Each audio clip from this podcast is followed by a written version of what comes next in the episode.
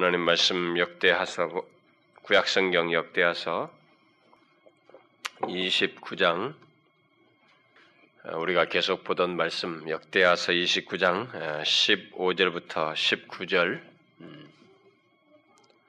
제가 가지고 있는 성경 구약성경 695페이지 역대하 29장 15절부터 19절. 한 절씩 교독하도록 합시다.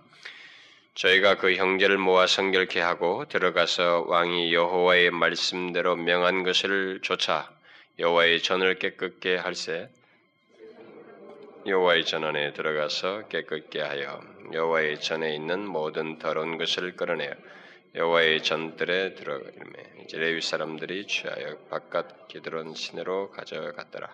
정월 초하루에 성결케 하기를 시작하여 그달 초팔일에 여호와의 낭실에 이르고 또 8일 동안 여호와의 전을 성결케 하여 정월 16일에 이르러 마치고 안으로 들어가서 히스기야 왕을 보고 가로되 우리가 여호와의 전운 동을 진설하고 상과 그 모든 기구를 깨끗게 하였고 다 같이 읍시다. 또 아스 왕이 위에 있어 범죄할 때 버린 모든 기구도 우리가 정돈하고 성결케 하여 여호와의 단 앞에 두었나이다 하니라.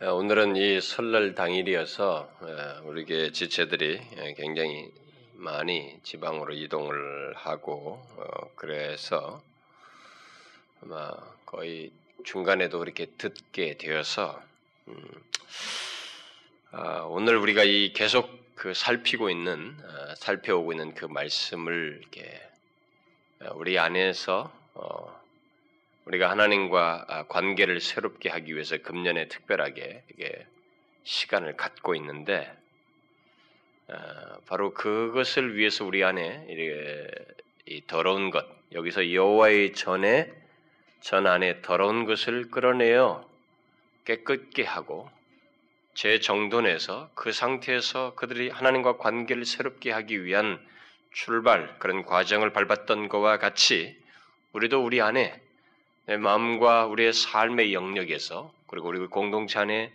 끌어내야 할 죄악들을 더러운 것에 해당하는 것을 지금 하나씩 살피고 있는데 지난 두 주 동안 바로 그런 내용들을 이렇게 하나씩 하나씩 얘기를 했었죠. 그래서 그것에 이어서 오늘 어, 하고 싶은데 이게 참여가 안 되면 안 되잖아요. 우리 공동체 전체가 같이 참여해야 되는 문제이기 때문에 지식적으로 어, 한 단회적으로 이렇게 들을 내용이면은 문제가 되지 않겠지만 우리 모두가 실제적으로 우리 안에서 끌어내어 정결케 하는 이 과정에 우리 모두가 참여해야 하는 문제이기 때문에 오늘 많이 이게 어, 빠진 것을 예상하고 하기가 좀 어렵다는 생각이 들었어요. 아, 그래서 어, 오늘 제가 별도로 어떤 말씀을 어, 구별된 어, 말씀을 전하기보다 그러면 새로운 내용은 어, 다음 주로 하고 제가 앞서서 두 번에 걸쳐서 어, 우리 안에서 끌어내어 어, 정결케 되어야 할그 더러운 것에 해당하는 것, 우리 안에 죄악으로 언급했던 그 두 가지 사실을 제가 다시 좀 어, 정리하고 좀 부과할 필요가 있다라고 생각이 됐습니다. 왜냐하면 그것이 굉장히 중요한 내용이거든요. 뒤이어질 모든 내용의 뿌리와 같은 것이어서 너무 가볍 단번에 빨리 패스한 것 같아서 아쉬움이 있었기 때문에 어, 바로 그것을 어, 이 시간에 어, 좀 덧붙이고 싶습니다. 지금 우리가 앞서서 살폈던 그 하나님과 관계를 새롭게 하기 위해서 또 성결케 위해서 우리 안에 끌어내어 깨끗게 하고 정결케 하는 다시 말해 재정립해야 하는 그 내용으로서 언급한 두 가지 내용은 정말 뒤이을 모든 것에 어, 뿌리와 같은 것이라고 할 수 있어요. 그래서 반드시 그것을 우리는 이렇게 쉽게 패스하면 안 되고 우리 안에서 부지런히 다루어서 어, 구하고 주님의 도우심을 따라서 전결케 하는 그 일이 꼭 있어야 되기 때문에 이 시간에 아, 그것을 되짚고 좀 더 덧붙이고 구체적인 내용을 좀 덧붙이고 싶습니다. 만일 우리 안에서 어, 앞서서 살폈던 그 두 가지 우리 안에 더러운 것을 깨끗게 하여 새롭게 하지 않는다면 우리는 하나님과의 관계를 새롭게 하는데 실패할 뿐만 아니라 뒤이어서 살필 것들 또한 쉽게 처리하지 못할 거예요. 아, 근데 이제 한 가지 문제는 예, 여러분들이 아마 그런 것을 앞서서 우리가 우리 안에서 끌어내야 할 죄악으로서 언급했던 두 가지 예, 그 내용을 예, 들으면서 어, 여러분들이 한 가지 어려움을 조금 느꼈을지도 몰라요. 왜냐하면은 그 내용들이 우리들의 마음과 삶 속에 또 우리들의 의식과 태도 속에 깊이 뿌리 박혀 있고 습관화되어 있는 정형화되어 있고 틀이 되어버린 어떤 죄악들이고 더러운 것들이기 때문에 참 쉽지 않을 것이다 라고 생각이 돼요. 어, 어렵게 여겨질지 몰라요. 실제로 어, 여러분들 중에 상당수는 지난 두 주 동안 말씀을 들으면서 구체적으로 어떻게 한단 말인가? 그럼 이것을 어떻게 해야 되는가? 아마 어떤 사람들은 이 모임에서 기도를 하고 뭐 한두 번 정도 되새겼는지 난 모르겠어요. 여러분들 그걸 가지고 하나님 앞에 구하며 그것이 얼마나 중요한지 중요하게 다뤄야 될 문제인지를 그렇게 진지하게 살펴서 다뤘는지 저는 그게 궁금해요. 만일 우리가 그렇게 쉽게 다루고 패스해버렸다면은 우리는 앞으로 뒤에서 살펴질 많은 내용들도 정말로 큰 효과를 못 볼 거예요. 그만큼 어, 중요한 것입니다. 외형상으로는 예배와 말씀과 연관된 것이지만은 실상은 우리 진짜 우리의 나의 그 나를 형성하고 있고 내 마음에 오래 깊숙이 있는 일종의 성향처럼 음? 성향으로서 이렇게 남아 있는 것이고 그것이 구체적으로 드러난 것들이기 때문에 참 어려울 수도 있습니다만은 그러나 제가 미리 아, 좀 중간중간 덧붙였습니다만 아, 드러나는 행동은 어려울지 몰라요. 아, 아니, 드러나는 행동은 쉬울지 모릅니다. 그러나 그 내용은 정말 어려울 수 있습니다. 그러나 길이 없는 게 아니거든요. 그런 것이었으면 길이 없다 그러면 우리가 이런 말씀을 살피지도 않았고 또 전하지도 않았을 거예요. 그러니까 그것을 이 시간 다시 되짚고 우리가 실제적으로 어, 유익을 얻기를 원해요. 아, 자 그러면 어, 우리가 이것을 이 시간에 강조하고 싶은 것은 어, 그것들을 어떻게 다뤄야 되는가라는 것을 좀 더 구체적으로 실천적으로 언급하고 싶습니다.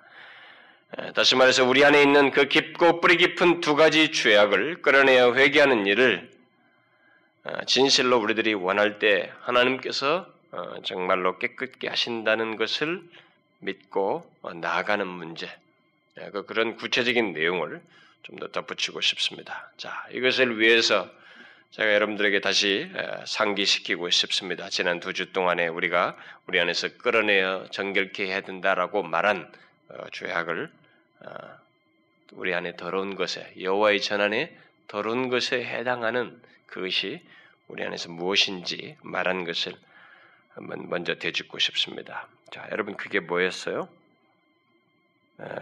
제일 첫 번째로 어, 말한 것이 무엇이었습니까?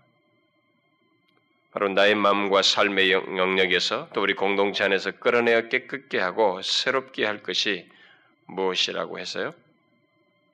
네, 말을 해보십시오. 여러분 이것을 만일 여러분들이 기억하지 못하고 어, 그것을 뭐 기억하지 못한다면 아마 여러분들이 생각지 않았다는 것이에요. 다루지 않았다는 것입니다. 아, 이것은 우리 교회뿐만이 아니에요. 오늘날 예수 믿는 모든 사람들이 진지하게 다뤄야 할 죄악이에요. 만일 안 다루면 아, 나빠질 것밖에 없어요. 자, 첫 번째로 제가 말한 것이 무엇이었습니까? 얘기해 보세요. 첫 번째로 우리 안에서 끌어내야 할 여기 여호와의 전 안에 더러운 것에 해당하는 이들이 여호와의 전 안에 더러운 것을 끌어내어 깨끗게 하는 이 일을 했는데 그것에 해당하는 그 내용이 우리 안에 뭐라고 그랬어요? 제일 첫 번째가 뭐였습니까? 응? 네. 자기 자기 중심적인 마음과 태도요. 그러니까 특별히 예배와 관련해서 얘기했습니다. 나만 생각하고 내 중심적으로 하나님을 예배하는 것. 이렇게 예배는 두 가지로 이렇게 굳이 설명하자면 뭐 나눠서 설명하면 두 가지로 설명할 수 있다고 그랬어요. 이렇게 함께 모여서 공적으로 공동체적으로 드리는 이 예배 출발에서부터 마음을 준비해서 이런 하나님께서 정하신 통로를 통해서 은혜를 주시고자 하는 정하신 이런 예배와 함께 삶의 예배라고 그랬습니다. 여러분 그리스도인의 삶은 예배 연장선상이에요. 구분되지 않습니다. 구분되니까 이, 이 오늘 예수 믿는 사람들이 세상에서 빛을 발하지 못하는 거예요. 우리는 세상에서도 삶 또한 하나님을 경배하는 마음으로 하나님을 의식하면서 그분께 감사하는 가운데서 직업을 갖고 삶을 살고 시간을 아끼며 헛되이 쓰지 않냐고 죄를 대항하고 거기서 선을 행하고 하나님의 말씀을 쫓아서 사는 것이에요. 여기서만 말씀을 따르는 것이 아니고 삶 속에서도 말씀을 따라야 되는 것입니다. 그래서 삶의 예배라고 하는 것이에요. 전체 두 가지를 말하는 것이었습니다. 바로 그렇게 이런 예배를 우리들이 항상 나만 생각하고 내 중심적으로 내 편리대로 내 방식대로 그렇게 행하는 것을 하나님께 내어놓고 깨끗게 하여 재정립하는 것, 중심을 다시 회복하는 거 뭐예요? 내 중심이 아니라 하나님 중심. 하나님 중심으로 해야 된다고 하는 사실을 얘기했습니다. 그것이 사실 오늘날 예수 믿는 많은 사람들이 전체가 다 해당하는 죄악이겠습니다만은 거의 죄악으로 여기지도 않는 죄악이지만 그러나 뿌리예요. 저 뿌리라서 안 보일 뿐이에요. 그러나 자신들이 하는 모든 행동이 그 거칠고 형식적이고 위선적이고 예배를 예대배답지 않게 드리며 삶을 죄악스럽게 죄악된 삶을 살아가는 것이 바로 여기서 나오는 거예요. 나만 생각하는 모든 걸 내 중심적으로 생각하는 것입니다. 저는 이미 이 문제가 얼마나 심각한 문제이요, 또 우리 안에 뿌리 박힌 죄악인지 말을 했습니다. 그래서 가장 먼저 끌어내야 할 더러운 것, 우리 안에 더러운 것, 그 죄악으로서 이것을 얘기했습니다. 여러분은 이 문제가 지금 우리 안에 얼마나 심각한 문제로 있는지 보십니까? 항상 무엇인가를 고친다, 새롭게 한다, 새롭게 건설한다는 말은 정확한 파악이 있어야 됩니다.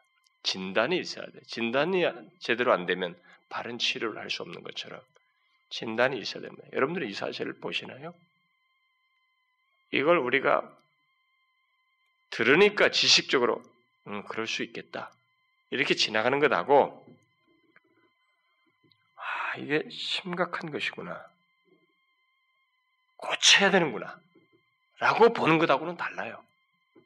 제가 말한 것은 그냥 쓱 지나가듯이 이렇게 상점의 유리 창문을 싹 눈보고 지나가듯이 그런 것이 아니고 고쳐야 할 깨끗게 해야 할 아우 이렇게 돌아올 수가 있나? 이렇게 추할 수가 있는가? 이렇게 죄악되단 말인가?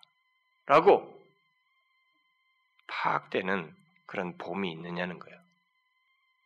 이것을 못 보면 끌어내어서 깨끗게 하고 새롭게 하고 싶은 마음이 안 생겨요. 여러분들은 자신을 보시나요? 저는 그걸 보고 있는 것입니다. 제 자신에서. 저는 목사임에도 불구하고 어느새 이게 나의 그 죄악된 본성, 이 죄성과 관련되어 있기 때문에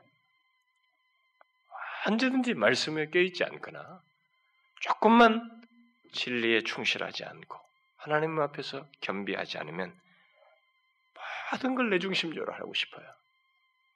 만사를 삶을 하루의 삶을 사는 것도 그렇고 뭘 하는 것도 다 내 중심적으로 내 욕심대로 예배도 다 내 편리대로 내할거 다 하면서 어, 나머지 시간 이렇게 하고 싶어져요. 우리가 그런 식으로 하나님을 예배하고 삶을 사는 것이 얼마나 우리 안에 심각하고 중대한 죄악임에 더러운 것인지를 보느냐는 거예요. 우리가 이렇게 함께 모여서 드리는 예배의 중심도 내가 아니고 하나님이셔야 되는데 여러분들은 자기 중심적으로 드리는 그런 것을 보십니까? 네. 어떤 사람들은 철저한 사람들은 아 나는 철저해. 여러분 철저한 것조차도 내 관리와 내 중심성에서 할 수도 있다는 걸 아셔야 됩니다. 여러분 바리새인들이 그랬거든요. 바리새인들이 내가 11절을 하고 금식을 하고 무엇을 하고 이렇게 했는데 그것조차도 놀라울 정도로 주님이 너희 안에는 더러운 것, 회칠한 무덤과 같다. 자기 중심적이었어요. 하나님 중심적이지 않았습니다. 그것조차도 잘 보셔야 됩니다. 제가 지금 저의 고백을 하는 것은 제 자신조차도 그런 철저함 속에서 내 중심성이 있다는 거예요. 그게 너무 익숙해 있다. 근데 그게 뭐 일시적으로 그런 게 문제가 아니고 어느새 변질된 것이에요, 지금. 제가 지금 여기서 우리가 함께 끌어내자는 것은 나도 모르게 새로운 타성이 젖어가지고 기독교의 모든 신앙 행동을 다 외면상을 잘 갖추고 있는데 그게 어느새 다시 견고하게 내 안에 중심을 다시 자리매김해서 자기 중심적인 그런 태도로 하나님을 예배하려고 하는 삶을 살려고 하는 것이 다시 이렇게 기승하고 있다는 것입니다. 그것을 하나님 앞에 내려놔야 된다는 거예요. 이것을 대충 들으면 여러분들은 크게 와닿지 않을 수도 있어요. 크게 심각하게 이게 공감이 안 될 수도 있습니다만 잘 생각해 보시면 이게 정말로 심각한 그런 내용이라는 것을 보게 될 것입니다. 정말로 자기 중심적 우리는 여러분 이것은 작은 것이 아닙니다. 우리가 하나님에 의해서 새 생명을 얻고 새로운 피조물이 되어서 새로운 삶을 살고 있고 따라서 하나님의 인도를 받고 받으면서 살게 되었음에도 불구하고 하나님을 경배하고 하나님께 감사하지 않으면서 사는 것, 내 중심적으로 사는 것이 여러분 그게 가벼운 것 같습니다만은 그렇지 않아요. 제가 이렇게 말할 때 그럼 어쩌겠다는 거예요. 하나님을 심판하겠다는 비약적으로 생각하지 마세요. 극단적으로 결론부터 잡아당기지 말라고요. 저는 하나님과의 정상적이고 친밀한 관계를 얘기하는 것입니다. 마땅히 우리가 누려야 할 관계 차원에서 이 얘기를 하는 거예요. 우리는 하나님 앞 예수 그리스도 안에서 새로운 피조물이 됐을 때, 그 다음부터 구원은 받았으니까 대충 하면서 노예처럼 이전에 노예처럼 살듯이 살아라. 그거 아니에요. 이제 우리가 새로운 피조물이 됐으면 우리에게는 독특한 것이 있단 말입니다. 우리에게는 중심의 교체가 되었다는 것이에요. 그러니 그 중심이 분명히 드러나는 것이 있기를 구해야 되는데 어느새 다시 더 편안해하는 거예요. 내 중심적으로 살고 하나님을 섬기는 것을 편안해하는 이런 모습이 있는 것을 쉽게 생각하면서 그리고 그런 상태 속에서 하나님을 예배하는 것 이것을 가볍게 여기서는 안 된다는 것이에요. 그래서 이 문제를 우리가 하나님 앞에 다루어서 정결케 해야 된다. 만일 우리가 아, 이게 공동체적으로 모여서 예배하는 것뿐만 아니라 우리가 실제적인 삶의 영역에서 아, 나만 생각하고 예배도 내 편리대로 하고 삶도 오직 자기만 생각하는 뭐 하나님을 믿는다고 하지만 하나님께서 구원하셨다고 하지만 하나님이 조금 더 자기에게 중심을 차지 아니하고 은혜를 끼치지 아니하고 자기만 생각하면 자기 중심적으로 살아간다면 여러분 그게 뭐겠어요? 정말 그 사람을 위해서 구원하신 하나님이라고 할 때, 응? 하나님께서 그를 위해서 예수 그리스도의 피로 값주고 사신 백성이라고 할 때, 그 사람에게 있어서 하나님은 어떤 존재란 말입니까? 꼭두각시예요, 여러분. 잘 생각해 보세요. 예배에 나와서도 자기중심적으로 모든 예배 나오는 것에서뿐만 아니라 예배 속에서도 모든 걸 나 중심적으로 생각을 하고 삶 또한 자기중심으로 살면서 자신은 하나님을 믿는다. 하나님 택한 백성은 구원의 은혜를 받은 사람으로서 산다라고 할 때 여러분 한번 생각해 봐요. 그 하나님이 자격이 어떤 분이냐 말이죠. 꼭두각시란 말입니다. 우상 취급당하는 거 아니겠어요? 그게 여러분 작은 것이에요? 자신의 예배 태도와 행동, 그 전말을 여러분들이 잘 한번 이렇게 보셔야 됩니다. 내가 하나님 앞에 예배할 때 공동체로 예배하는 것과 관련해서도 전말을 이렇게 쭉 한번 비춰보세요. 내가 예배에 나오기 전에 일주일의 삶의 어떤 연장선상에서 예배에 나오는지 나는 삶 속에서 하나님이 나의 새로운 삶을 주신 분이시요 오늘 하루를 주시며 내게 거할 힘을 주시고 능을 주셔서 이 모든 것을 하시는 하나님 이 세상에서 먹고 사는 문제 정도는 비슷해 보일지 모르지만 나라는 존재를 새로운 존재로 새로운 출발선에서 하나님을 섬길 수 있도록 하신 것에 대한 감사와 이해를 가지고 하루를 살아가고 있는지 한번 보란 말이에요, 여러분. 그리고 이렇게 공동체적으로 나와서 예배하는 것이 하나님께서 특별히 우리에게 주신 정하신 것이요. 또 은혜를 부어 주시는 통로인데 이런 예배를 나올 때 여러분들은 어떤 마음을 시간 딱 봐가지고 뭐 아직도 한 5분이면 가겠네. 에, 오늘은 좀 쉬지. 뭐 예배가 그렇게 중요한가? 항상 어, 삶이 예배라는데 뭐 그럴 때 갖다 그 말을 또 써버려요. 요즘은 또 TV까지 써. 오늘은 좀 바쁜데 뭐 영상 음? 여기 영상 예배도 많이 나오는데 설교 한 편 듣지. 제가 그랬잖아요, 여러분. 미국의 이 대중매체 마케팅으로 마케팅 옷을 입고 등장한 이 기독교 문화, 복음 전파라는 얼굴을 가지고 이 케이블 TV 등장한 거 있죠. 모르겠어요. 복음이 들어가지 않고 그런 악조건에 있는 사람들에게 그걸 필요할지 모르지만 오늘날 같이 버젓이 이렇게 자유롭게 예배할 수 있고 신앙생활할 수 있는 토양이 형성된 나라에서는 병상에 앉은 사람들이나 부득불한 사람을 제외하고는 필요가 없어요. 음, 그거 필요 없습니다. 하나님은 설사 아무리 설교가 이렇게 좀 어설프고 어눌해도 옛날 것처럼 자신들이 하나님을 향해서 사모함을 가지고 고개를 한 고개 두 고개 더 넘어서 사모함으로 가서 시골에서 다 할머니들이 하나님 앞에 예배할 때 하나님이 그 할머니를 만나 주셨어요. 저같이 목사처럼 목사로서 이렇게 베테랑의 시, 뭐 나름대로 이렇게 신학 같은 걸 많이 하고 성경을 많이 해박하게 아는 저보다도 저를 능가하는 하나님에 대한 확신을 가진 그런 사람으로 그들을 만드셨어요. 그런데 오늘날은 그렇게 하나님을 향해서 이런 처소들을 모여서 공동체로 만나시는 그런 하나님을 대신해버리는 또 다른 얼굴, 과장된 얼굴이 탁 등장해 있는 거예요. 그러니까 그런 걸로 탁 땜질해요. 이게 해악인 것입니다. 현대 문화의 해악이에요. 뭐 잘 이용하면 어쩌고 저든 잘 이용하는 퍼센테지는 대체적으로 적어집니다. 여러분 인간은 이상해요. 하나님께서 크게 역사하시고 또 우리가 그것을 충만하는지는 그런 경험이 있지 않는 한 이 선과 악의 역사에서는 똑같은 놓은 것을 그래서 폭탄 하나를 놓고 보면 폭탄을 악용으로 쓸 것인가 선용으로 쓸 것일 때 인간의 마음들은 이 악용 쪽으로 더 많이 기우고 싶어요. 음? 컴퓨터 그러면 좀 선용되는 의미보다는 이 악용 쪽으로 더 많이 쓰고 싶어합니다. 이 성향 자체가.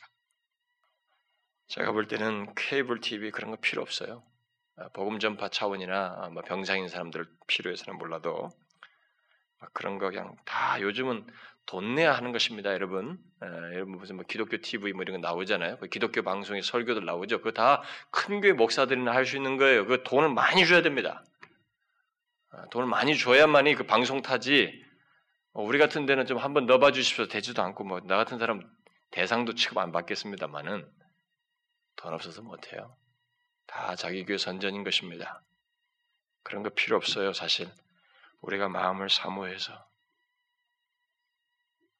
하나님 중심으로 내가 중심이 아니라 나의 삶의 주장자가 되시는 하나님 그리고 예배 속에 중심이 되시는 하나님 경배를 받아 마땅하신 하나님을 기억하고 시간을 들여서 두고기를 넘어서라도 시간을 거쳐서 하나님 앞에 나올 때 하나님 만나 주셔요. 우리에게 은혜를 주시는 것입니다. 그런 사람을 지금 찾아요. 이제는 근데 그런 사람이 없어졌단 말입니다. 너무 편해버렸어요. 시간 봐가지고 아, 찬송 시간쯤 되겠네. 찬송 정도는 안 들어도 되겠지. 설교 시간만 들어가면 되지. 아 정말 어떻게 그런지 모르겠어요. 그게 이제는 문화가 돼버렸어요, 여러분. 혹시 오늘 예배 드신 사람은 실족하지 마십시오. 내가 여러분 그 사람을 사는 게 아니에요. 이 세대, 이 세대 그리고 우리들의 그런 죄악된 성향이 아니라는 것입니다. 여러분 하나님 중심성으로 바뀌어야 돼요. 우리 안에 그런 다만 생각하고 내 중심적인 것을 우리는 끌어내야 됩니다. 그것이 지금 중대하게 지금 우리가 다루는 문제예요. 어? 우리 안에서 끌어내야 회개해야 할, 다뤄야 할 그 죄악이라는 것입니다.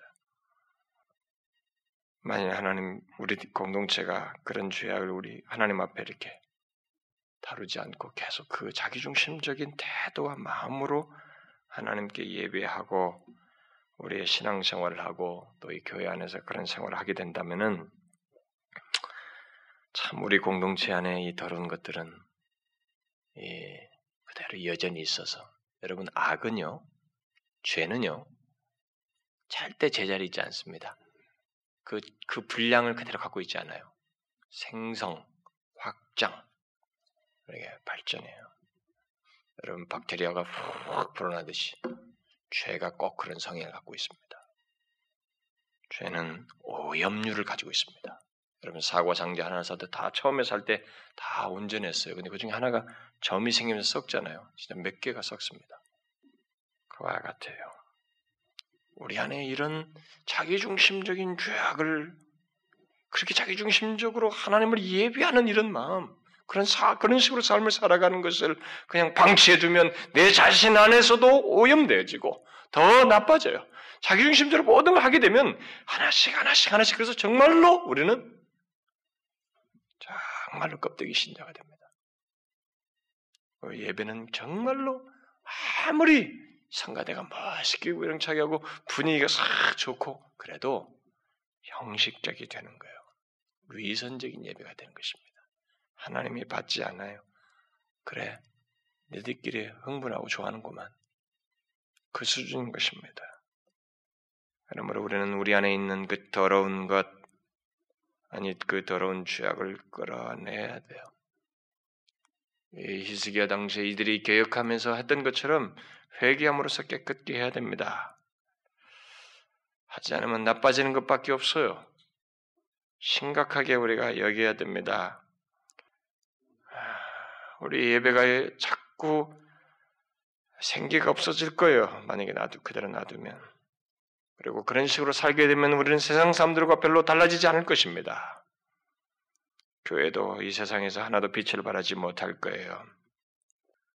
그래서 저는 정말로 그런 우리의 죄악을 끌어내고 싶습니다. 제 자신 안에서부터 꼭 그러고 싶습니다. 진심이에요.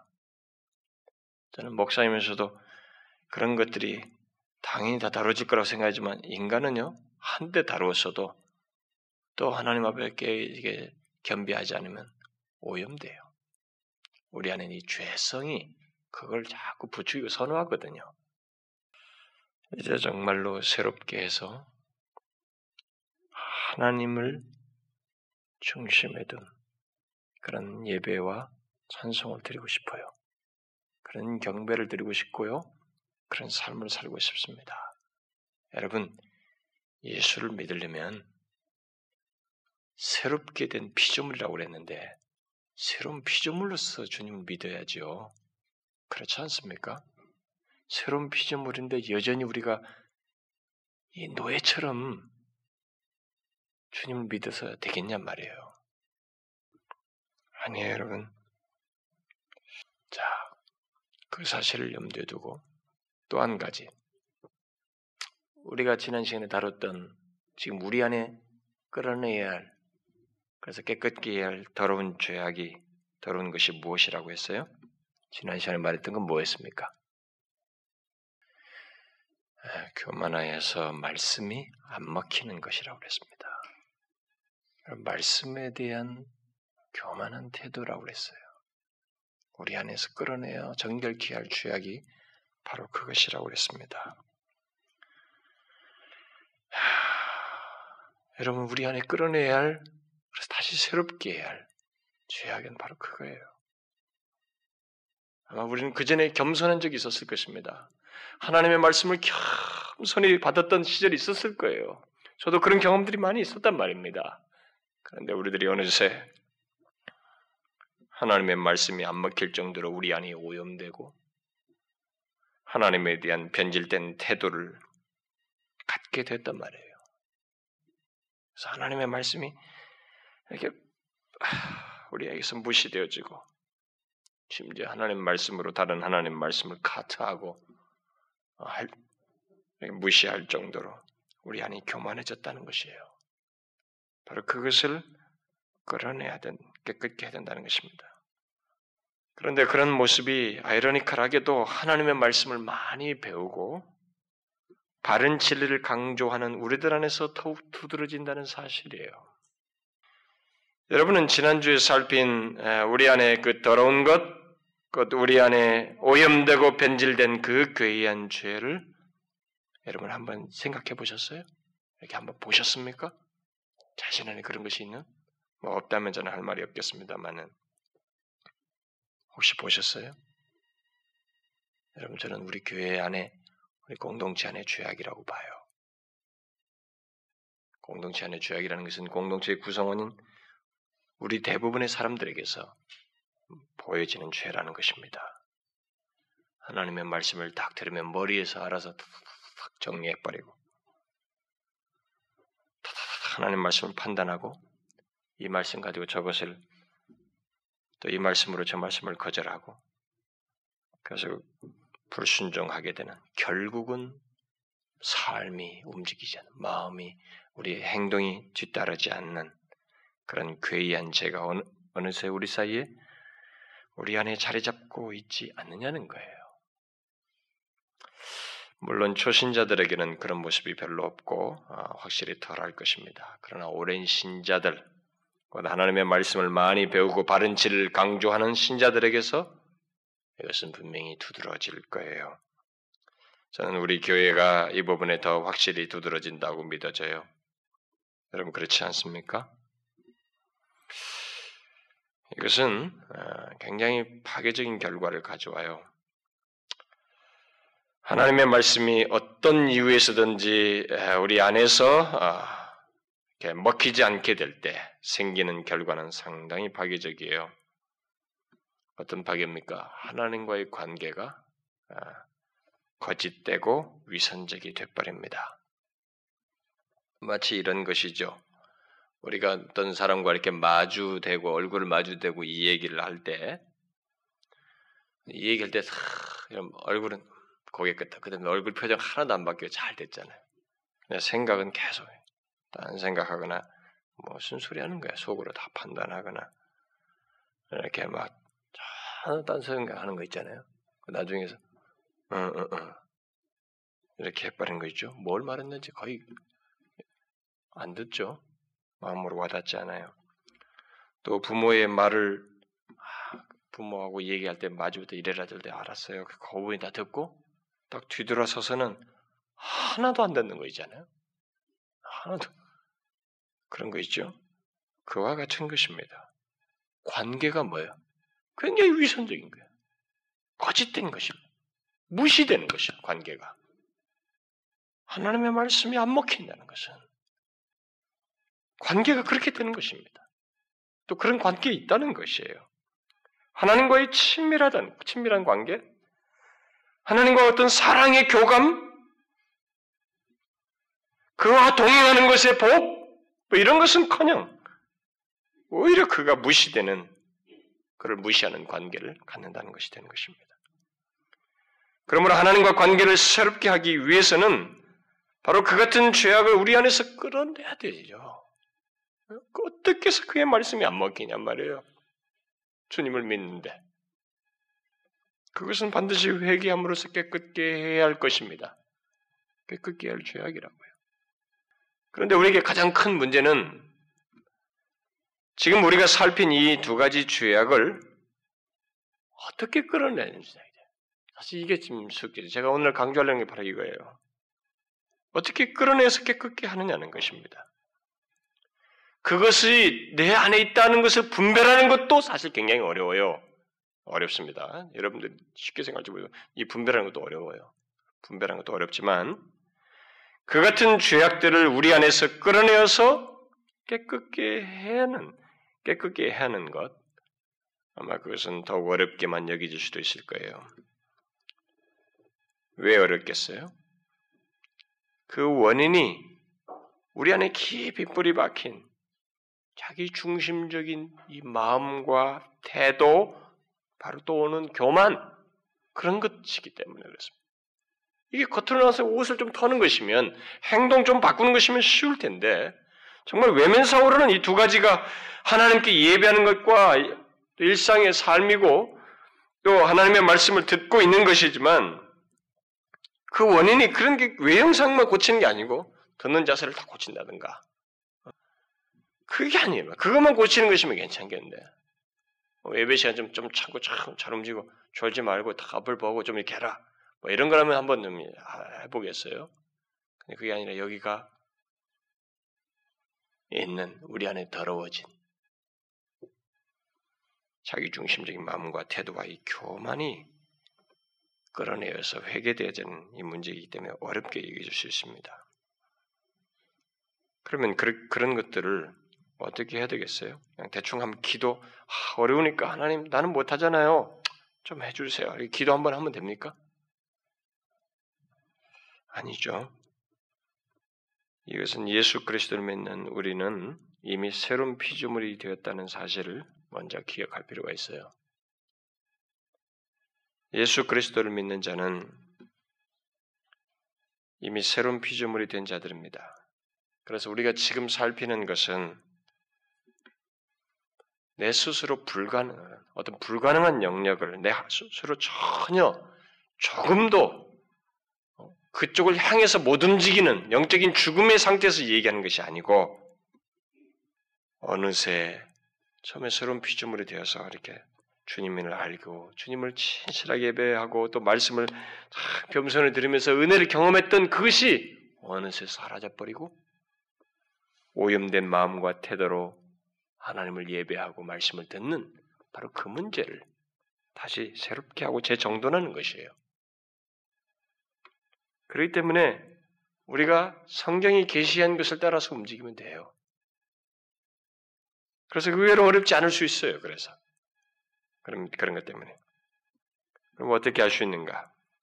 1차적 대답은 하나님께 있습니다. 그걸 우리가 명심할 필요가 있어요.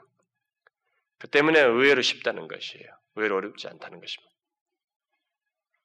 하나님이 우리가 이 사실을 이렇게 우리 안에 이 아무리 어렵게 여기는 죄악이랄지라도 그것을 끌어내어 정결케 하고자 할 때 이것을 주도하시는 분이 하나님이시라는 것입니다. 음? 그 때문에 의외로 어렵지 않을 수 있어요. 하나님을 예배하고 그의 말씀을 듣고 다른 것에 대한 마음의 오염과 이 태도의 변질을 뭐 완전히 우리 스스로 한다면 우리는 금방 한계를 느낄 것이에요. 예수를 믿고 있는 사람들도 하나님을 신뢰하지 않고 주님을 의뢰하지 않고 이런 것을 자기의 행동 규범으로 한다 그러면 경건의 훈련을 해야지. 오늘부터 뭘 어떻게 하고 뭐 어떻게 하고 뭐 해보세요, 여러분 스스로. 여러분들이 아무리 좋은 경건의 훈련도 그 훈련의 중심에 하나님이 안 계시면 그분을 의식하고 그분을 의지하는 것이 없으면 여러분 한계가 금방 느껴져요. 꼭 마치 무슨 대학 공부하더니 무슨 뭐 직장 공부하기 위해서 공부하는 수준에 멈춰요. 나에게 다시 이러지 않으면 안 될 만큼의 감격과 주님의 임재를 경험하지 못해요, 여러분. 그 그분의 역사 그것을 경험치 못하는 것입니다. 우리가 단순히 심신 수련이라면 어, 뭐 돌을 닦듯이 수행하고 이런저런 노력을 하면 될 수 있어요. 그러나 에, 거룩한 하나님의 역사, 거룩한 역사. 다시 말해서 우리 안에 죄를 깨끗게 함으로써 오염된 마음을 정결케 하고 변질된 태도를 새롭게 하는 것은 성령의 도우심, 하나님의 도우심이 없이는 할 수 없습니다. 왜냐하면 거룩한 역사는 거룩하신 하나님에 의해서만 가능하고 진전될 수 있기 때문입니다. 그래서 하나님께서 포로에서 기환한 이스라엘 백성들이 성전 이 재건을 하는 그 작업을 할 때에 우리가 지금 에스라를 살펴보십니다. 그것은 외면상으로 드러나는 현상만 지금 기록한 건데 거기에 그들에게 있는 그 중심에 관한 문제는 선자들 통해서 스가랴 학계 말라기 같은 데서 통해서 보여진대. 스가랴 같은 데서 보게 되면은 하나님께서 그들이 그것을 하는 가운데서 어, 수르바벨이 자 모여라 우리 이거 하자 이렇게 하지 않았어요. 모두가 모이도록 하나님이 감동하시고 수르바벨을 하나님께서 막 용기를 주셔요. 기록에 스가랴서 이렇게 기록되어 있습니다. 만군의 여호와께서 말씀하시되 이는 이, 이, 이 성전 기초 참 우리가 어, 지난주 금요일에 살폈던 겁니다. 성전 기초를 탁 놓을 때 그 전후에서 하신 말씀이에요. 그러니까 그런 거를 하는 작업에서 하신 말씀인데 뭐라고 말씀하셨냐면 이는 힘으로 되지 아니하며 능으로 되지 아니하고 오직 나의 신으로 되느니라. 그들이 성전 재건하는데 이 기초, 돌 하나 놓는 그 회복하는 그 작업조차도 외면상으로 보면 그냥 마치 우리 예배당에 모이는 것처럼 모여서 하나님께 어떤 일을 하나 하는 것처럼 그런 평범한 일이에요. 그냥 그야말로 외면상으로는 예배 행동, 예배 행위 같아요. 그런데 그것조차도 뭐예요? 하나님의 신으로 되느니라. 그들이 마음에 우러나와서 모두 자기 자신들을 희생하면서 거기에 모두가 함께 참여하는 이 일은 그리고 그런 감동을 하고자 하는 역사는 하나님의 신으로 된다는 거예요. 너희들의 힘으로 되지 않는다는 것입니다. 거룩한 역사는 하나님의 신으로 됩니다. 이걸 우리가 사무치게 이해해야 돼요. 여러분과 제가 아무리 어떤 역사든지 보세요. 여러분들 안에서 스스로 하나님을 향해서 거룩한 소원 이게 여러분 스스로 생겨요? 안 생겨 여러분. 오래 못 가요. 우리 안에 거룩한 소욕이 일고 그 소욕을 실행하는 이 모든 것 속에는 정말로 하나님이 신으로만 오직 하나님의 신으로 되는 것을 믿고 의지하는 것이 있어야 돼요. 제발 이 부분에서 예수 믿는 사람이 일단 예수 믿지 않던 상태에서 예수를 믿게 됐으면 이거 하나 정도는 선명해야 되는 것입니다. 아, 예수 믿고 난 다음에도 자기 힘으로, 자기 잘난 것으로 다 해보려고 그러면 뭐 해야 되겠어요? 힘으로 된다. 내 힘으로, 내 능으로 된다는 거 아니겠어요? 그건 예수 믿기 전 얘기 아닙니까? 거룩한 역사는 오직 하나님의 신으로 되는 것입니다. 우리는 히스기야 당시에도 여기 기록된 본문 배경 속에서도 여호와의 전을 깨끗게 하고 재정돈하여서 하나님과의 관계를 새롭게 하는 그 모든 역사 또한 주도하시는 분이 하나님이신 걸 봐요. 하나님께서 하시고 있어요. 마찬가지입니다. 그래서 우리들이 지금 하나님께 나오는 이 예배 또 말씀에 대한 우리들의 자기 중심적이고 교만한 마음과 태도를 끌어내서 새롭게 하는 이 거룩한 역사도 우리 스스로 안 돼요. 내 인간적인 의지만으로 안 됩니다. 성령께서 주도하시고 그 주도하시는 그분을 의지해야만 합니다. 그러므로 우리는 우리 안에 그 더러운 것을 깨끗게 하실 하나님을 믿고 그가 말씀하신 대로 하고자 해야 됩니다. 요즘 우리들은 그렇게 하기보다 이렇게 하나님 말씀대로 어, 하기보다 어, 이렇게 어떤 어, 이 하나님의 거룩한 역사 예? 이런 것에 대해서 자꾸 하나님의 힘으로 된다. 오직 하나님의 신으로 된다. 라고 믿고 또 그분의 말씀을 따라서 하기보다 자꾸 요즘은 우리들이 자꾸 이 세상에 유행하는 세련된 방법이 있잖아요. 세련되고 새로운 방법에 자꾸 귀를 기울이려고 그래요. 그래서 어떤 사업적인 방법으로 크, 된다. 예. 그래서 여러분 기독교의 에서 기독교 복음에 비추어 볼 때 하면 된다라는 이 표현만큼 이 해악스러운 게 없어요. 그 많이 팔리죠. 그건 내가 하면 된다 이게. 모르겠어요. 뭐 시험 열심히 공부해서 어느 들어가는 것은 뭐곧 써먹을 수 있습니다. 그러나 거룩한 역사는 하나님 없으면 하면 안 돼요. 하나님 없이 하면 안 됩니다. 그런데 우리들이 자꾸 이 세련되고 세상적인 방법에 귀를 기울여요. 어떤 사업적인 방법과 긍정적인 행동을 시도함으로써 그냥 그, 그런 막 적극적인 활동을 함으로써 이 죄 같은 것은 우리 안에 끌어내야 할 이런 문제는 거룩한 역사 같은 것은 덮어버리고 또 우리의 문제를 지금 우리들이 가지고 있는 이런 문제 같은 죄와 관련됐다는 것은 뭐 생각하지 않으려고 그런 것은 죄라는 건 얘기하지 말고 죄가 아니라 이것은 우리들이 자꾸 심리적인 문제다. 우리들이 자꾸 성장하면서 생겨난 문제이고 각자가 좀 마음에서 좀 어려운 문제이기 때문에 그런 것은 이렇게 이렇게 이렇게 하면 된다. 심리학적으로 이렇게 이런저런 방법을 하면 된다. 이렇게 자꾸 이렇게 세련된 방법을 우리가 자꾸 찾아요. 근데 여러분 그것은 표면적인 진정, 안정 정도인 것입니다. 여러분 진정제라는 거 아시죠? 여러분 이 몸을 진정시키다 몰핀이 들어가는 거 아시죠? 마약성 있는 거. 그거예요, 여러분. 근본적인 치료가 아닙니다. 거룩한 역사는 다시 말해서 사람의 영혼이 새롭게 되어지고 우리 더러워진 양심이 깨끗게 되고 자유함을 얻게 되는 이런 역사는 오직 하나님의 신으로 되는 거예요. 막 그런 걸 덮어놓고 야 활동 열심히 하면 나중에 열심히 해놓고 10년, 20년까지도 버텨요. 나중에는 허탈해야죠. 내가 옛날에 교회에서 그렇게 열심히 하고 뭐 했는데 뭐 했는데 아, 없다 이거예요. 뭡니까? 자기중심적인 죄를 끌어안고 그 죄의 토양 속에서 했기 때문에 허망해버려요. 응? 그리고 대충대충 죄 같은 거 신경 쓰지 마라. 그게 다 죄가 아니야. 다른 것에서 문제야. 이러면서 막 대충대충 다른 방식으로 치유를 해버리고 났을 때는 나중에 또다시 도살하고 도살나요. 그러므로 요즘 우리들의 추세는 어느새 하나님의 신으로 된다는 것을 믿지 않고 이 세상의 방법과 치료 기술들을 더 신뢰하고 있습니다만 우리는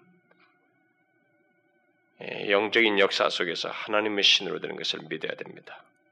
우리 안에 더러운 것을 깨끗게 하는 것은 그렇게 하실 수 있는 하나님, 그분을 믿는 것이고 그분의 말씀을 따르는 것이에요. 그러면 어떻게 한다는 거예요? 하나님을 믿고 어떻게 해야 된다는 것입니까? 하나님 말씀이 뭐라는 거예요? 제가 이것을 몇 가지 덧붙일게요. 제일 먼저 우리는 하나님께서 우리의 죄악된 상태와 이 마음의 더러움, 자기 중심적인 마음과 태도로 하나님을 예배하고 교만하여서 하나님의 말씀이 안 먹히지는 우리의 그런 죄악된 상태를 고치시고 깨끗게 하시며 새롭게 하실 수 있다는 것을 진실로 믿어야 됩니다. 이것을 다른 방법으로 되지 아니하고 하나님께서 이렇게 그것을 깨끗게 하실 수 있다는 것을 믿어야 돼요.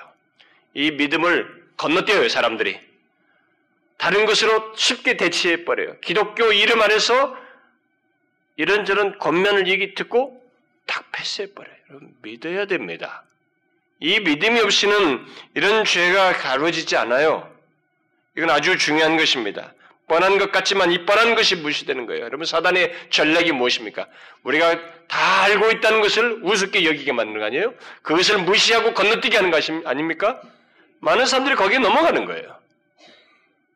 하나님을 믿는 것이 있어야 됩니다. 우리 안에 이 더러운 것들을 깨끗게 하실 수 있는 새롭게 하시는 일은 하나님께서 하셔요. 그걸 믿어야 됩니다. 이것은 우리 안에 더러운 것이 있음을 자각하고 분별하여서 심각하게 여기는 것만큼 아주 중요한 것입니다. 왜냐하면 그런 믿음이 없는 자는 깨끗게 하시는 하나님께 나아가지 않을 것이고 결국 그 경험도 못할 것이기 때문에 그렇습니다. 오늘날 우리들은 이런 믿음을 상실했어요. 제가 볼 때 많이 상실한 것 같습니다. 그래서 우리 안에 더러운 것을 가지고 있고 그로 인해서 큰 문제를 가지고 있음에도 불구하고 깨끗게 되기 위한 걸음을 내딛질 않아요. 회개를 이게 하나님을 신뢰하며 나아가지 않는다는 것입니다. 여러분 우리들이 그러지 않았어요 그동안에? 그래서 우리는 우리 안에 더러운 것을 깨끗게 하실 하나님을 믿어야 합니다. 다른 방법으로 덮어 다른 방법으로 하려거나 또 덮어두려고 하지 말아야 됩니다. 죄로 인한 우리 안의 더러움, 그 도덕적, 영적 더러움을 깨끗게 하는 것, 그야말로 거룩한 역사와 변화는 오직 하나님에 의해서만 정결케 될 수 있습니다. 여러분들이 거룩하다고 여겨지는 것, 성경이 말한 이 거룩하다고 여겨지는 모든 역사는 이 세상이 가르쳐 주는 기술에 의해서는 절대로 안 돼요. 되는 것 같은 것이 일시적으로 있을지 모르지만 실제로 안 됩니다. 그러므로 여러분, 자기 중심적인 마음과 태도로 하나님을 예배하고 교만한 마음으로 하나님의 말씀이 말씀을 대함으로써 먹히지 않는 그런 것으로부터 깨끗게 할 수 있기 위해서 자꾸 다른 것들을 끼웃거리지 말아야 돼요. 하나님을 먼저 찾아야 됩니다. 이걸 진짜로 믿어야 됩니다. 의심하지 말아야 돼요. 뭐 이렇게 가지고 되겠어? 아니 어떻게 이럴 때문에 이런 문제인데 그렇다고 해서 그런 것이 고쳐지겠냐고? 뭐 하나님께 나간다고 해서 정말 뭐 되겠어? 여러분 예수님께서 제가 예수를 만나면 사람이 바뀐다 시리즈 하면서 얘기했죠. 거라사의 귀신 들린 사람, 몸을 억제하지 못하는 그런 사람들로부터 시작해가지고 마음의 슬픔을 가지고 있는 사람, 이 다양한 사람들의 다양한 상태를 어떻게 고쳤어요? 주님이 고치셨잖아요. 오늘날의 사람들은 그런 거 있으면 아, 상담 상담 좀 해보시오. 정신과 의사에게 한번 가보시오. 심리치료사한테 가보시오. 이제는 하나님께 안 가요. 응? 이거 건너뛰어버려. 주님은 지금도 우리 안에 들어온 것을 그런 식으로 고치셔요. 지상에 계실 때 사람들의 다양한 상태들을 고치셨던 것처럼 지금도 그렇게 고치십니다. 설사 우리의 예배와 삶 속에 깊이 뿌리 박힌 자기중심적인 마음과 태도를 할지라도 또 마음이 굳고 교만함으로써 하나님의 말씀이 안 먹힐 정도로 망가져 있다 할지라도 하나님께 구하며 깨끗게 하기를 원한다면 그래서 회개하는 마음으로 하나님께 구한다면 하나님은 우리 안에 그 오염되고 굳어 있는 마음과 태도를 정결케 하십니다. 다시 깨끗게 하셔요. 놀라울 정도로 그 일을 하십니다. 먼저 하나님을 믿어야 돼요. 그의 힘으로만 된다는 것을 믿어야 됩니다. 다음 두 번째는 두 번째로 우리가 따라야 할 하나님의 말씀은 그 하나님을 믿고 우리 안에 더러운 것을 깨끗게 하기를 원하는 마음으로 하나님께로 우리가 향해야 됩니다. 그분을 믿음으로 그분께 나아가고 그분께 향해야 돼요. 제가 이것을 굳이 구별해서 언급을 하는 것은 가만히 나는 하나님께서 그렇게 할거 믿어. 그 다음에 자신의 인격이 하나님 향해서 진실하게 반응을 안 해요. 여러분 성경의 모든 계명과 모든 말씀과 모든 서술형의 묘사들은 우리의 인격적인 반응을 전제하는 것입니다. 담고 있는 거예요. 너는 가만히 있어라. 그거 아니에요. 아무것도 반응하지 마. 속이 나도 신뢰하지 마. 그러지 않아요.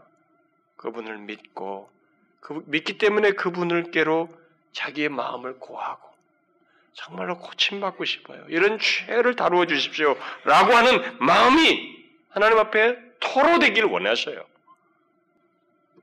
그걸 고백하기를 원하십니다.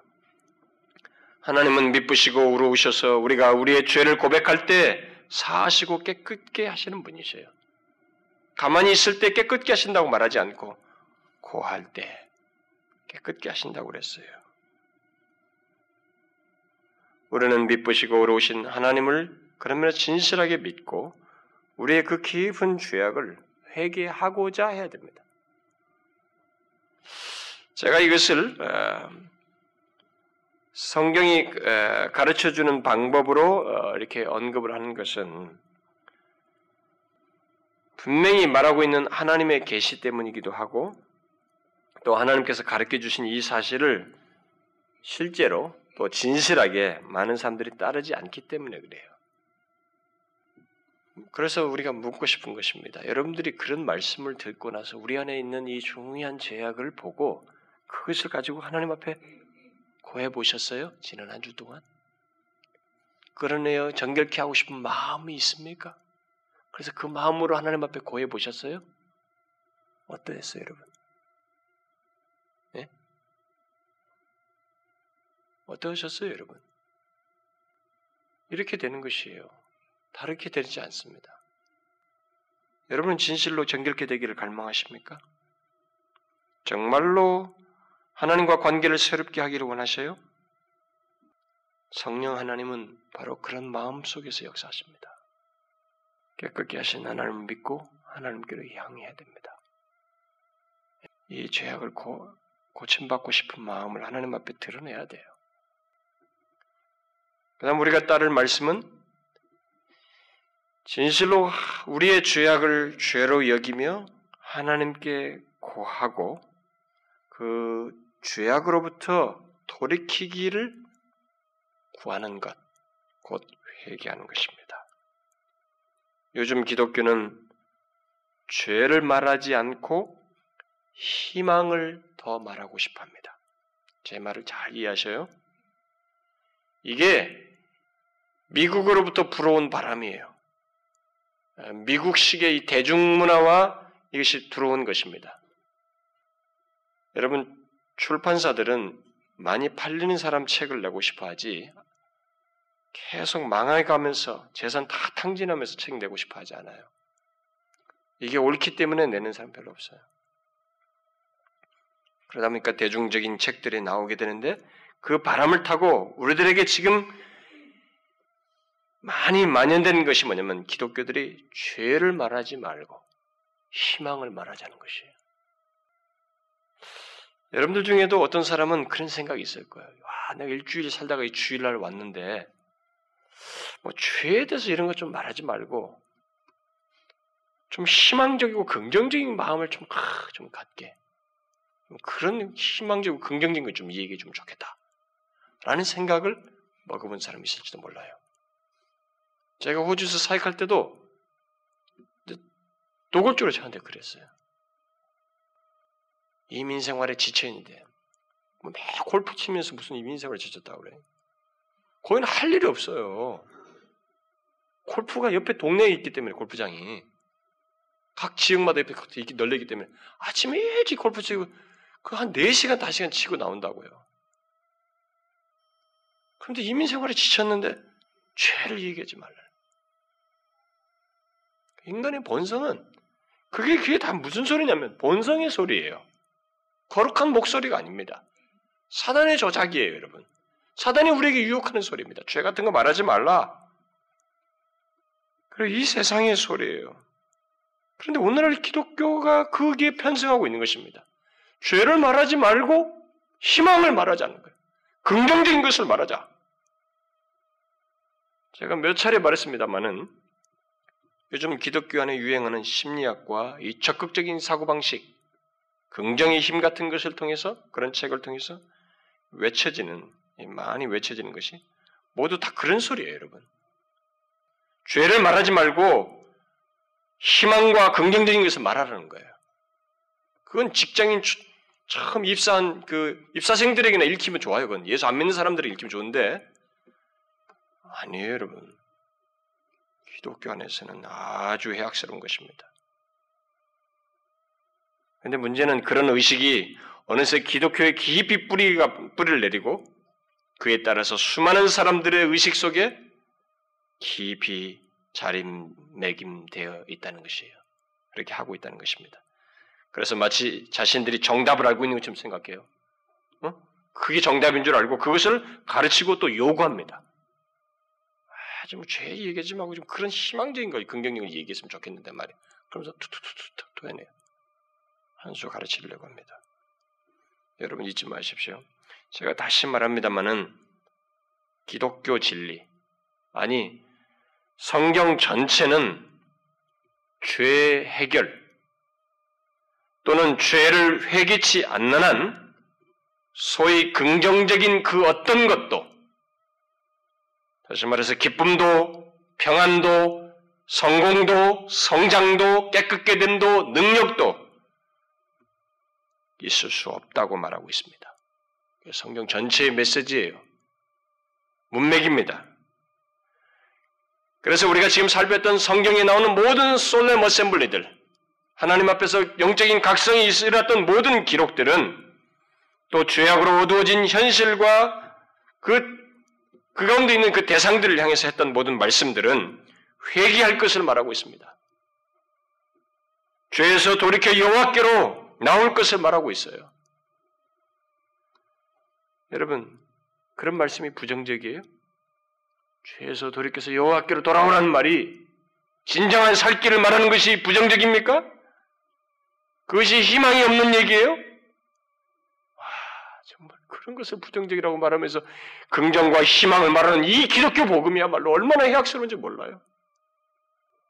거짓 복음이에요, 정말로. 하나님보다 자기만 생각하는 싸구려 복음입니다. 아닙니다, 여러분. 죄의 회개 없이는 희망이 없어요. 성경은 죄를 하나님 앞에 도하지 않는 한 희망이 없다라고 말합니다. 하나님의 어떤 역사도 기대할 수 없다고 말해요. 죄를 하나님 앞에 고하며 돌이키지 않는 자에게는 길르앗의 향유를 경험할 수 없다는 것이에요. 그래서 이사에서 1장에서 길르앗의 향유를 말한다면 뒤에서 뭐라고 말합니까? 그들의 죄의 실상을 말한다면 뭐예요? 진흙같이 붉을지라도 그가 깨끗게 할 것이니 그에게 돌아오라는 것이에요. 상처가 낫지 않습니다. 죄를 회개하지 않으면 영혼의 안식과 기쁨과 자유함이 없어요.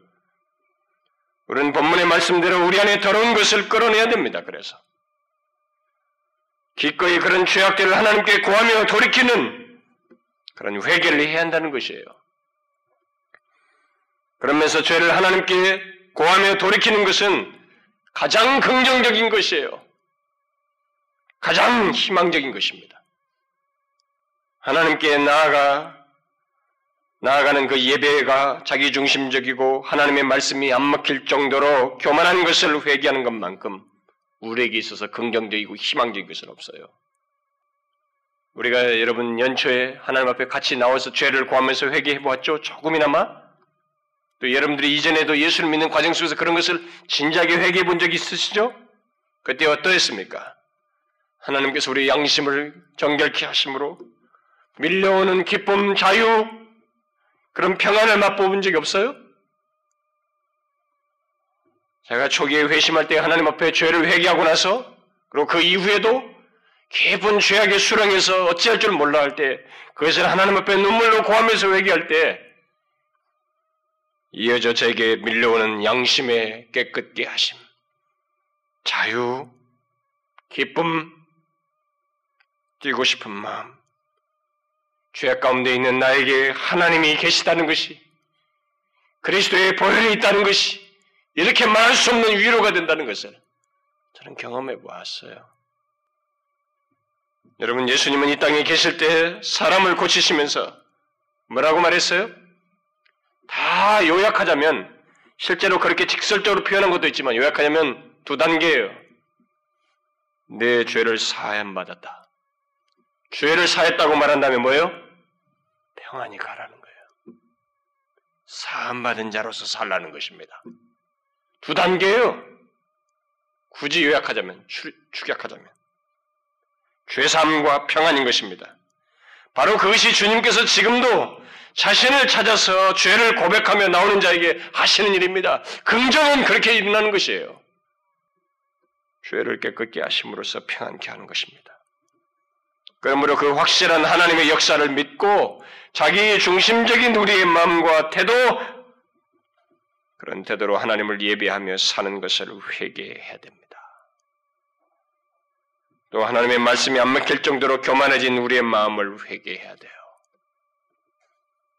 그 회개는 그런 자신의 죄악을 깊이 인식하고 인정하는 것이고, 동시에 그런 죄악이 자신에게 있음을 몹시 안타까우며 슬퍼하는 것이며, 뒤이어서 그런 태도와 행동을 바꾸는 것입니다. 정상적인 모습으로. 그 과정이 바로 회개예요. 여러분 우리가 지금 그렇게 하자는 것이에요.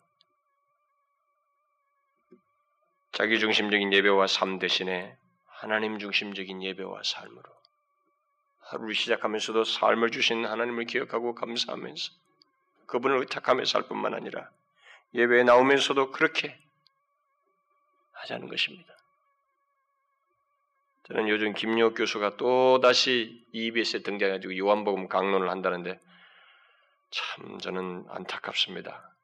하고 많은 성경 연, 연구 전문가들이 널려 있는데 EBS PD들은 도대체 어떤 사람들인지 어떤 악감을 가지고 이제 그 아무것도 모르는 사람에게 요한복음 강론을 시켜가지고 또 떠들기 시작하는데 온갖 이단적인 얘기만 떠들고 있어요.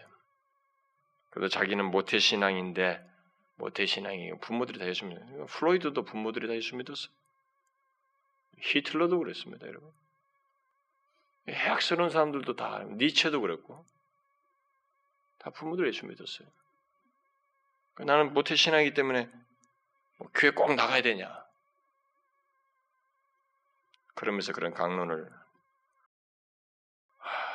확실히 이 세대는 기독교가 많이 공격당해요. 한국 교회가 저렇게 대중 매체를 통해서 전국에 유포될 정도로 어느 목사가 복음을 저렇게 전국의 방송 통해 전할 수 있어요? 예수민 사람들이 보는 케이블 TV밖에 못 보지. 사단은 이렇게 강력합니다. 여러분, 모태신앙이면서 예배 대충 드는 거 아니에요. 나는 그꼭 나가야 됩니까? 그런 거 아닙니다. 우리는 정말로 중심이 달라져요. 자기중심적이지 않아요. 진정한 신자는 중심이 바뀐 것입니다. 하나님 중심적이. 내 중심적에서 하나님 중심. 말씀이 안 먹히는 교만한 마음 대신에 연한 마음과 겸손한 마음으로 들음으로써 하나님과의 관계가 다시 친밀해지는 것. 그것이 우리가 나아갈 길이에요. 우리가 그렇게 그런 것을 알고 그 죄악들을 회개하며 가질 제 모습 정동된 상태는 바로 그것입니다. 우리의 예배와 삶의 중심이 하나님이 되시는 것 바로 그거예요.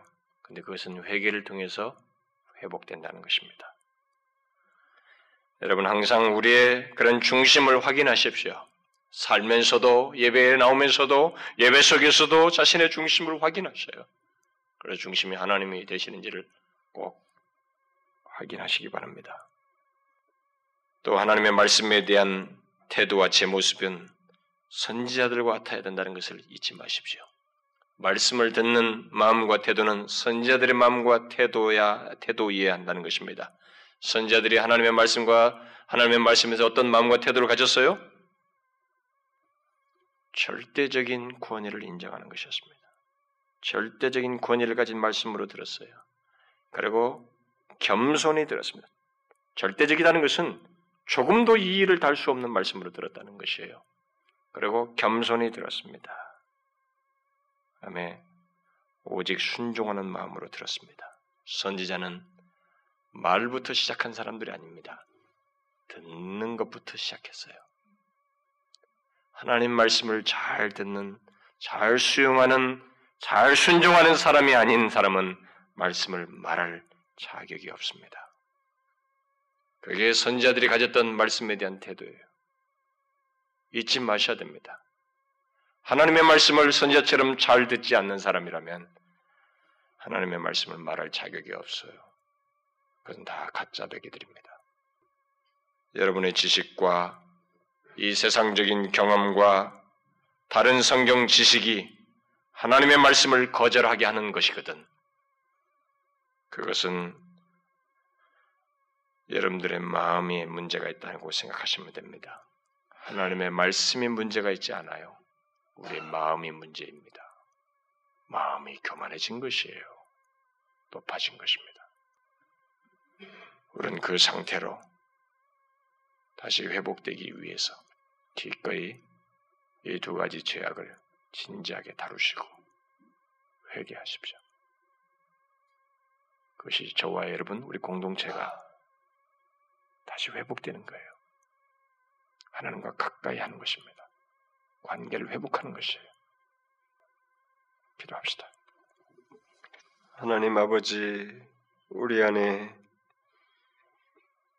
나만 생각하고 내 중심적으로 예배하며 삶을 사는 이 깊은 죄악이 있습니다. 그러면서도 하나님을 찬성하고 경배한다고 스스로 위로하며 대충 하나님과 관계를 갖는 어리석은 모습이 있습니다. 또 하나님과의 관계의 척도인 주의 말씀이 먹히지 않고 그 말씀을 판단하고 부정하고 거절하는 교만함이 있습니다. 주여, 그러니 하나님과의 관계가 어떻겠습니까? 얼마나 우리가 위선적이고 형식적이며 반대로 풍성치, 풍성함을 알지 못한 채 주님을 믿고 있겠습니까? 그것을 우리가 처절하게 경험하고 있나이다. 주여, 우리를 다시 관계를 새롭게 하기 위해서 이제 그런 죄들을 회개하며 나아가기를 원하오니 이 모든 과정을 주도해 주시옵소서. 우리 안에 분별케 하시고 감동케 하시고 회개케 하며 확인하며 다시 하나님이 중심이 된 예배와 삶으로 돌이키며 하나님의 말씀에 대해서 선자들과 같은 태도로 듣고 반응하는 저희들이 되게 하옵소서. 우리 공동체가 그렇게 해서 하나님과 관계를 새롭게 하고 성결케 되기를 간절히 소원합니다. 성령이여 우리 안에서 역사하여 주옵소서. 예수 그리스도의 이름으로 기도하옵나이다. 아멘.